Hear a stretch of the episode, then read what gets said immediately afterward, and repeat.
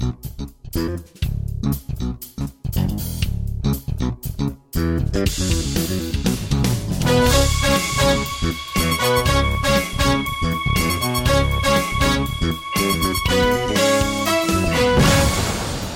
Hello and welcome to the podcast of Tech EU. This is our episode number 143 recorded on November 19th, 2019.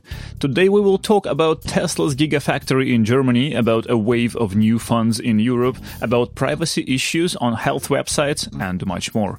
We will also run a conversation with Jan Bormans, the CEO at European Startup Network.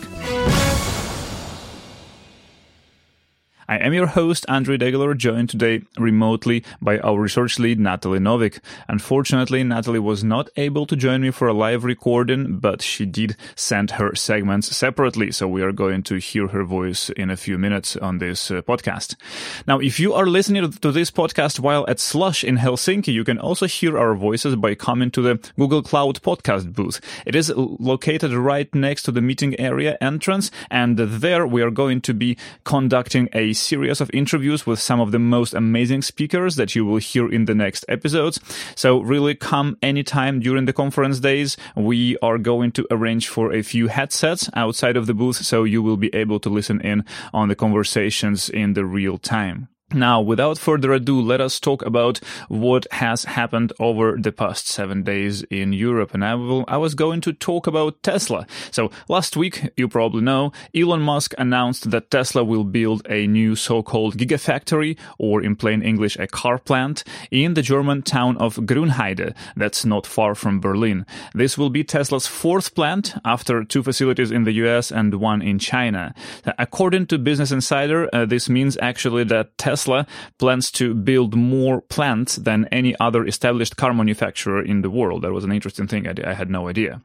Now, the new factory uh, will cost about 4 billion euros, but it is also expected that Tesla will receive some 300 million euros in subsidies from the EU. The construction is slated to start before April 2020 to have the plant up and running by the end of 2021. For that to happen, however, Tesla would need to send quite a bit of paperwork, which hasn't happened happened yet, according to the media. It is now known that Musk also considered the UK as a place to build a gigafactory, but then decided against it. In an interview for Auto Express, he said that, I quote, Brexit uncertainty made it too risky to put a gigafactory in the UK, the quote ends. The Netherlands, the country where I live, also tried its best to get Musk to build the factory here, and it, it would actually be in the north uh, of the country, not uh, far from the, from the city of Groningen, where I live. And the country even spent 1.2 million euros on a special, hyper-targeted sort of marketing campaign that was called Top Dutch to convince Tesla that it is the best location for the plant. That, as we see now, did not happen, and I do expect that the local media are not going to be happy with the government for spending the that much money. Now, Tesla's decision to bring the Gigafactory to Germany means, of course, that company is serious about Europe. It is, however, somewhat surprising that uh, Musk decided to build a plant from scratch rather than buy an existing one. Uh, Matthew DeBord has written a good overview for Business Insider outlining why, in his opinion, this plan makes no sense at all. Now, according to DeBord, uh, there are strong indications that Europe basically does not need any more car manufacturing plants. There is no demand for them. Even the existing ones mostly work at around 80% of, of their full capacity at the moment and in addition to that, it does not seem like Tesla has any sort of know-how as to how to build a factory that would be more efficient than the existing ones. Quite the contrary, actually. Now, I'm also curious uh, about the rationale behind this decision and whether there is one at all and whether it's uh, anything but a sort of a marketing stunt that has a goal of uh, bringing uh, Tesla and Musk uh, on the agenda of the media.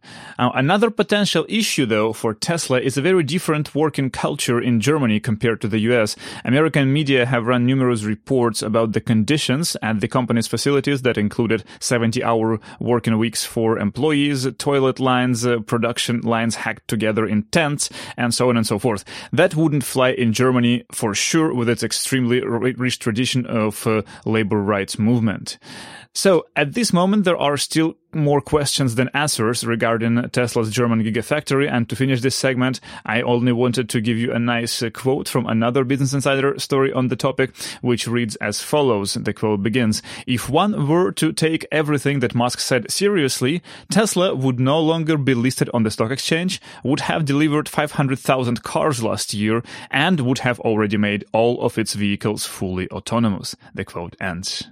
Now I'm going to give the floor to Natalie with uh, her recorded segment for this week.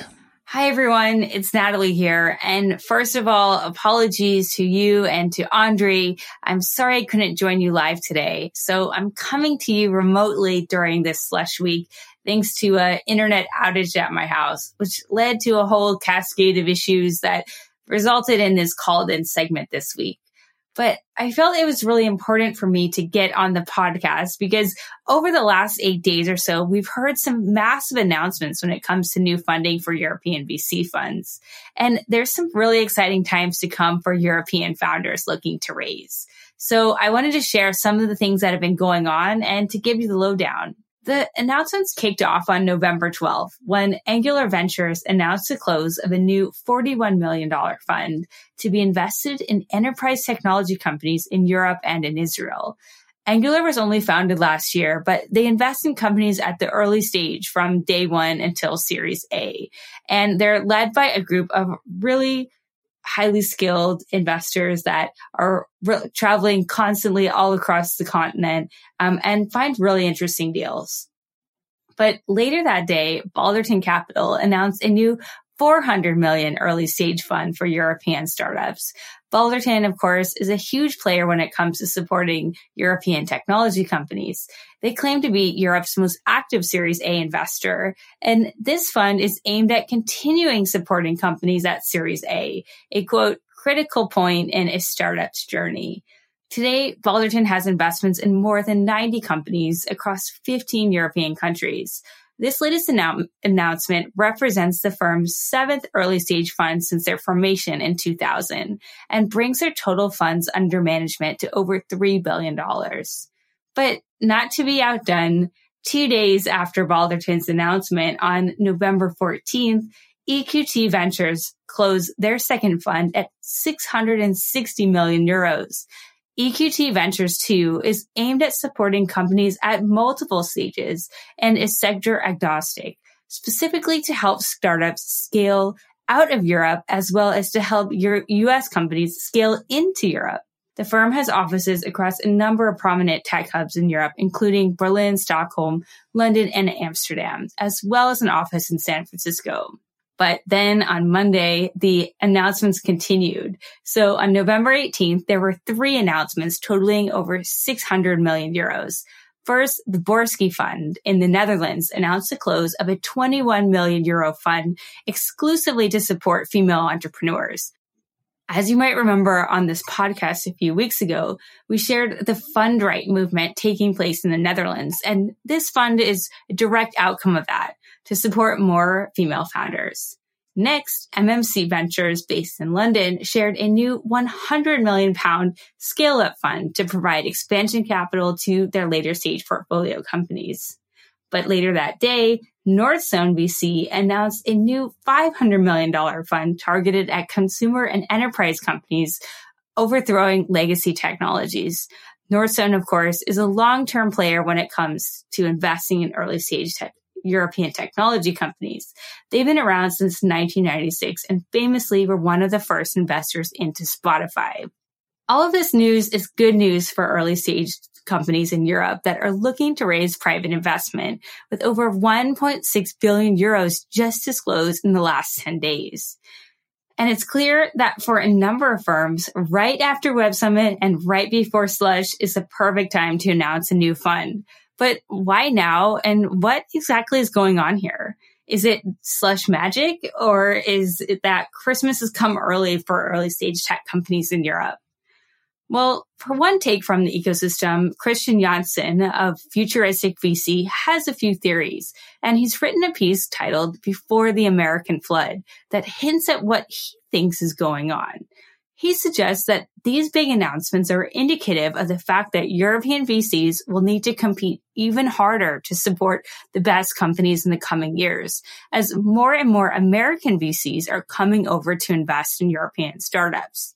The announcements are timely because similarly, last week we heard rumors that Sequoia, which some consider the archetype of the Silicon Valley venture capital firm, is looking to back more European companies. And according to Business Insider, they may be opening a London office. Sequoia, based in Menlo Park, California, in the heart of Silicon Valley, has been supporting technology companies for a long time, since 1972, and they've backed names that will be familiar to you, like Atari, NVIDIA, Dropbox, and MongoDB. So the fact they're looking to open an office in Europe is pretty exciting. In the past years, they've opened offices in Israel, China, and India, but not yet over here. So to give you an estimate of their size and the capital they're able to deploy, their most recent fund announced last year was estimated to be $8 billion. They're really trying to compete with SoftBank's Vision Fund as one of the biggest investors in technology companies globally. While these fund announcements over the past few days are significant, European VC will need to have even bigger fund announcements if they want to compete with the generally much better funded American VCs for the best deals. Jensen suggests that the home field advantage that European VCs have enjoyed for a long time won't last long if more and more US firms are coming to invest in Europe. It's a compelling point, but ultimately these big announcements and the suggestion that more and more American VCs might be coming to invest in Europe can only be a positive benefit for European startups.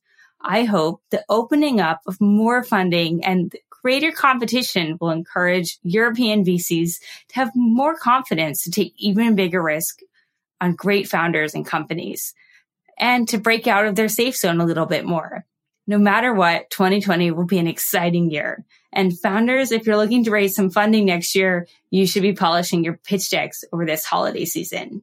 Natalie, thank you so much for sharing this. This is a really interesting development. I have also noticed that uh, the new fund announcements uh, were just uh, coming and coming and coming, and there were more uh, over this uh, last uh, few weeks, over this last couple of weeks, than I have seen over the last couple of months. Now, it is time for an interview of the week, and it's a conversation between our editor, Robin Wouters, and Jan Bormans, the CEO at the European Startup Network. Let's listen together, and we will be back back in a few minutes with our recommendations. Hello, hello. This is Robin Wouters for the Tech.eu podcast, and I'm sitting down with Jan Bormans, who runs the European Startup Network. Uh, welcome, Jan. Uh, thanks for having me. It's a real pleasure. What is the European Startup Network? So the European Startup Network is in fact the uh, startup uh, association of associations. Let me explain that. Uh, so uh, in every country, approximately, let's say 10 years ago, when startups really started to ramp up, in every country, you had some kind of association, a grassroots association that uh, came into existence and uh, they are in different uh, shapes and colors, but they all share this grassroots idea of uh, having to do something for uh, startups. And this is great. This was certainly a, a, positive evolution. But then, of course, we are in Europe and it became increasingly difficult for policymakers to talk to all these associations uh, separately. And so for them, it was, uh, there was in fact this need, both for the startups as for the policymakers, to have a more uh, unique voice of the startups. Uh, and that's when the national startup associations decided to um, create the European Startup Network. And so currently we have uh, 28 uh, national members all over Europe. And we're happy to be in this situation currently. Right. Does it matter to you whether these national startup associations are government funded or even government agencies or whether they're they're independent? So indeed, so because of the the very nature of how they came into existence, uh, they're very heterogeneous, and it matters. So I don't want to bother you with the details. In our statutes, we have uh, some conditions on who can join, but I think for us it's mostly important that these are really organizations representing the startups and that they have a degree of independence. That's in a nutshell my answer. Right. And how long has a ESN? Uh, I'm going to call it ESN just for uh, uh, for ease. Um, but how long has the ESN been around? Uh, so we are currently uh, been around for something like four years. And do you feel like you've already made an impact in those years? And if so, what impact do you think you ma- you made? I think there was really an impact to raise the awareness level, for instance, at uh, European policymakers, what startups are, why they're important. I, yeah, I think that's the greatest achievement. And I also think that an achievement was that for the different associations to realize that they were not alone. Yeah. And we also exchanged best, best practices so that problems you encounter in, in one country are maybe very similar to another country. And uh, it's very inspiring then to hear uh, how the other country solved it. And also just to know that others have similar problems than you can sometimes be uh, comforting, of yeah, course. that's true. And, and can you share some of these best practices that you've seen? Like if, if you would start a national startup association uh, for Belgium today, what would you sort of uh, take into account? Yes. I think Belgium is uh, probably one of the most uh, difficult examples to talk about. So that's maybe a good uh, a good thing to do, because Belgium is of course a um, a complex country. Uh, with uh, different uh, language groups and uh, different governments. But I think there, my recommendation for such a complex country would be that focus on the core. And the core is startups. And startups are often not linked to one political movement or the other, but they want to grow. They want to have passion for what they do. And so this is what should be fostered. So uh, my, my recommendation would be try to be uh, really on the side of the startups. Great. Um, so talking about the, the policymakers, um, in question, like, do you think they, now that they're aware that there is such a thing as startups and they're starting to sort of take into account entrepreneurs and investors uh, when it comes to implementing policies or changing existing ones, do you feel that we're heading in the right direction in general? So I think the short answer is yes, but because Europe is such a sometimes complex uh, thing, the steps we take are sometimes baby steps. Of course, we also have to see now what the what the new commission uh, will actually do. Uh, so that's not always very clear. But I think that if you look at policy over the past five years, there are the steps are mostly in the right direction. Sometimes with missteps, but I think um, there is no question that in the minds of the policymakers that uh, startups are important, uh, essential if we want to be able to keep our level of competitiveness with respect to other uh, economic blocks in the world. And that's important. I don't think anyone is doubting that. No, same here. I mean, we look at the numbers a lot. So we see, we see the growth. We see the, the stories. We talk to a lot of entrepreneurs and investors and policymakers. So we see things slowly heading in the right direction as well. Uh, but I'd love to get your perspective on, like, if I would ask you the basic question, like, what do you think the European tech ecosystem looks like today and what can it be in the future? Then what would be your answer? Yes. So the, um, I think the strength and weakness of Europe is that we are heterogeneous and fragmented. It's a strength because it means we we don't uh, bet on a single horse, and we have uh, different cultures that give different insights and different kinds of passion. But of course, sometimes you don't have critical mass.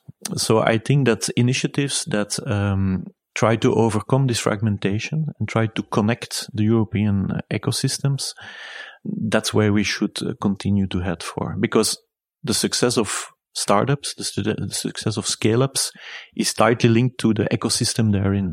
And currently, sometimes the ecosystem they perceive is their city or their region, sometimes their country, but not very often Europe.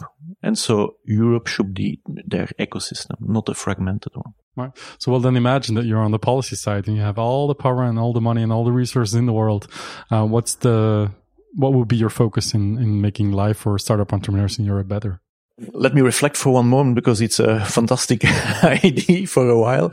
No, um, I think entrepreneurs very often um, have the passion and they know what they do. So I think we should take away hurdles from them.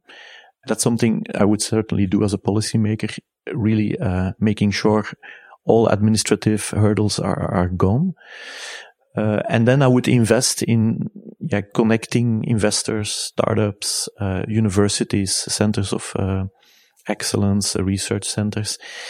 And yeah, maybe uh, make sure that there is a vision and that everyone understands the vision and adheres adheres to the vision and not as something being static but as something being dynamic and driven uh, bottom up right And maybe uh, let's switch it around. The devil's advocate question. If I'm a lone startup entrepreneur starting my own business in, in a very small uh, corner of Europe, why should I care about European policy at all?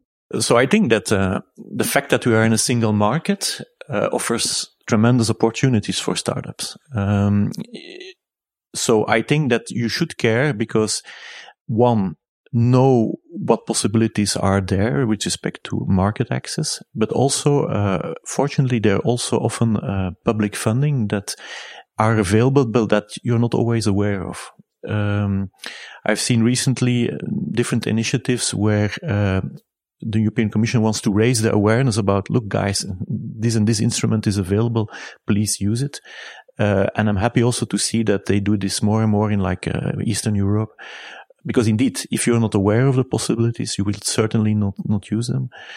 For some of these instruments, still there is a lot of uh, bureaucracy and, and forms to fill in, but also that's slowly improving, I think. No, I agree. And uh, I think it's awareness from both sides uh, that can be improved a lot. All right. Any final thoughts on how you would like the European startup ecosystem to evolve and maybe how ESN can play an active role in that in the future? Uh, so uh, you have noticed that I'm quite positive by nature. Uh, so I would like that um, we keep this positivism uh, and that we are proud of being European startups. And uh, from ESN, I think we certainly want to contribute to that and contribute to that. So uh, I look forward to to our future. Fantastic, Jan. Thank you so much for your time and joining the TechEU podcast. And best of luck with ESN 2020 as well. Thank you so much.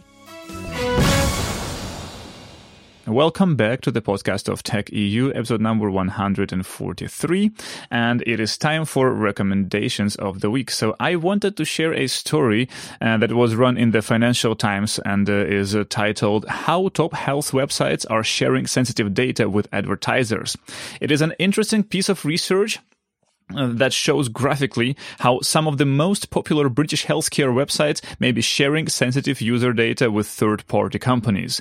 The websites uh, covered in the story include uh, WebMD, Healthline, Baby Center, British Heart Foundation, and Bupa, and many others. And some of these websites were actually caught sharing sensitive data and unique user IDs with third parties, as well as dropping cookies before any user consent for that was given at all. And I think the only like 100% clean website in the whole investigation was the NHS. Of course, this one is very relevant for our listeners in the UK, but also I think it's just a good illustration uh, in general that despite the GDPR and other regulations in place, there is still lots of shady stuff going on. And uh, while that's the case, it's always a good idea to additionally protect your privacy while checking for symptoms or interacting with uh, health services online. Here's a quote uh, from the story that kind of sums it up. It's attributed to Tim Libert, a computer scientist at Carnegie Mellon University who actually created the tool, one of the tools that is, uh, that was used by the FT investigation. The quote begins, The internet has turned into a privacy wasteland. But there's a suspension of disbelief in the ad industry. Companies say they are GDPR compliant. There is a codependency where everybody pretends everything is okay, but the deep technical architecture is fundamentally incompatible with the right to privacy. The quote ends. So check out the piece. I'm gonna leave the link in the show notes. It's uh, really interesting and fascinating in a way. Now, Natalie, what is your recommendation of the day? For my recommendation this week, I wanted to share this initiative that you can find on online under the hashtag EveryFounder. In the tech world and in startups, there's quite a bit of generosity which makes this thing work. It takes people making introductions for you, people sharing their expertise, people putting together meetups, matchmaking events, and volunteering at events. And there's quite a bit of sharing and giving happening. And there's also quite a, a, lot of unpaid labor going on as well that without these innovations and the startups that come out of them would be a lot less further along. So I wanted to shine a light on a new initiative from the north of England called Every Founder. And it's a new project started by Paul Smith, the founder of Ricochet AI, which is working to get serial entrepreneurs and scale up founders the chance to mentor early stage folks in the ecosystem. And it's a really great thing and something that connects the expertise that's come out of the ecosystem with those that really can benefit most from it. And I wanted to share it because it got me thinking that as we're getting into the holidays and for some, it, it's the season of giving and maybe it's a chance to think about what expertise you have that you can share with others and find a way that you too can give back to the ecosystem. So I wanted to recognize Paul for starting that and for giving back to the community and taking the initiative to do that and really identifying a need and seeing where he could provide value there. But also as we're getting deeper into November and where I'm from, it's also the season of saying thanks. So if you've benefited from someone or a community activity or meetup or something similar that's brought you or your startup along, um, maybe it's a good time just to reach out and recognize them, just to say thanks um, and to express your gratitude this tech community wouldn't function or work nearly as well as it does without so many people giving back their time, expertise, and attention. So maybe it's a good chance to take the time to let them know. So that's it from me this week. And thank you all for listening. And I hope to see you at Slush. But if not, I'll be back next week and um, looking forward to um, sharing what we learned with you then. This is also it for today's podcast. I do hope you enjoyed it. If you did, tell a friend or colleague about the show and follow our updates on Twitter at tech underscore EU. If you are not a subscriber yet, subscribe today on your favorite podcast app. Audio engineering for this podcast is done by SoundPulse, that is sound-pulse.com. Please feel free to email us with any questions, suggestions, and opinions at Andrii at TechEU and Natalie at TechEU. Thank you for listening. Enjoy the rest of the week and talk to you next Wednesday. Bye bye. You.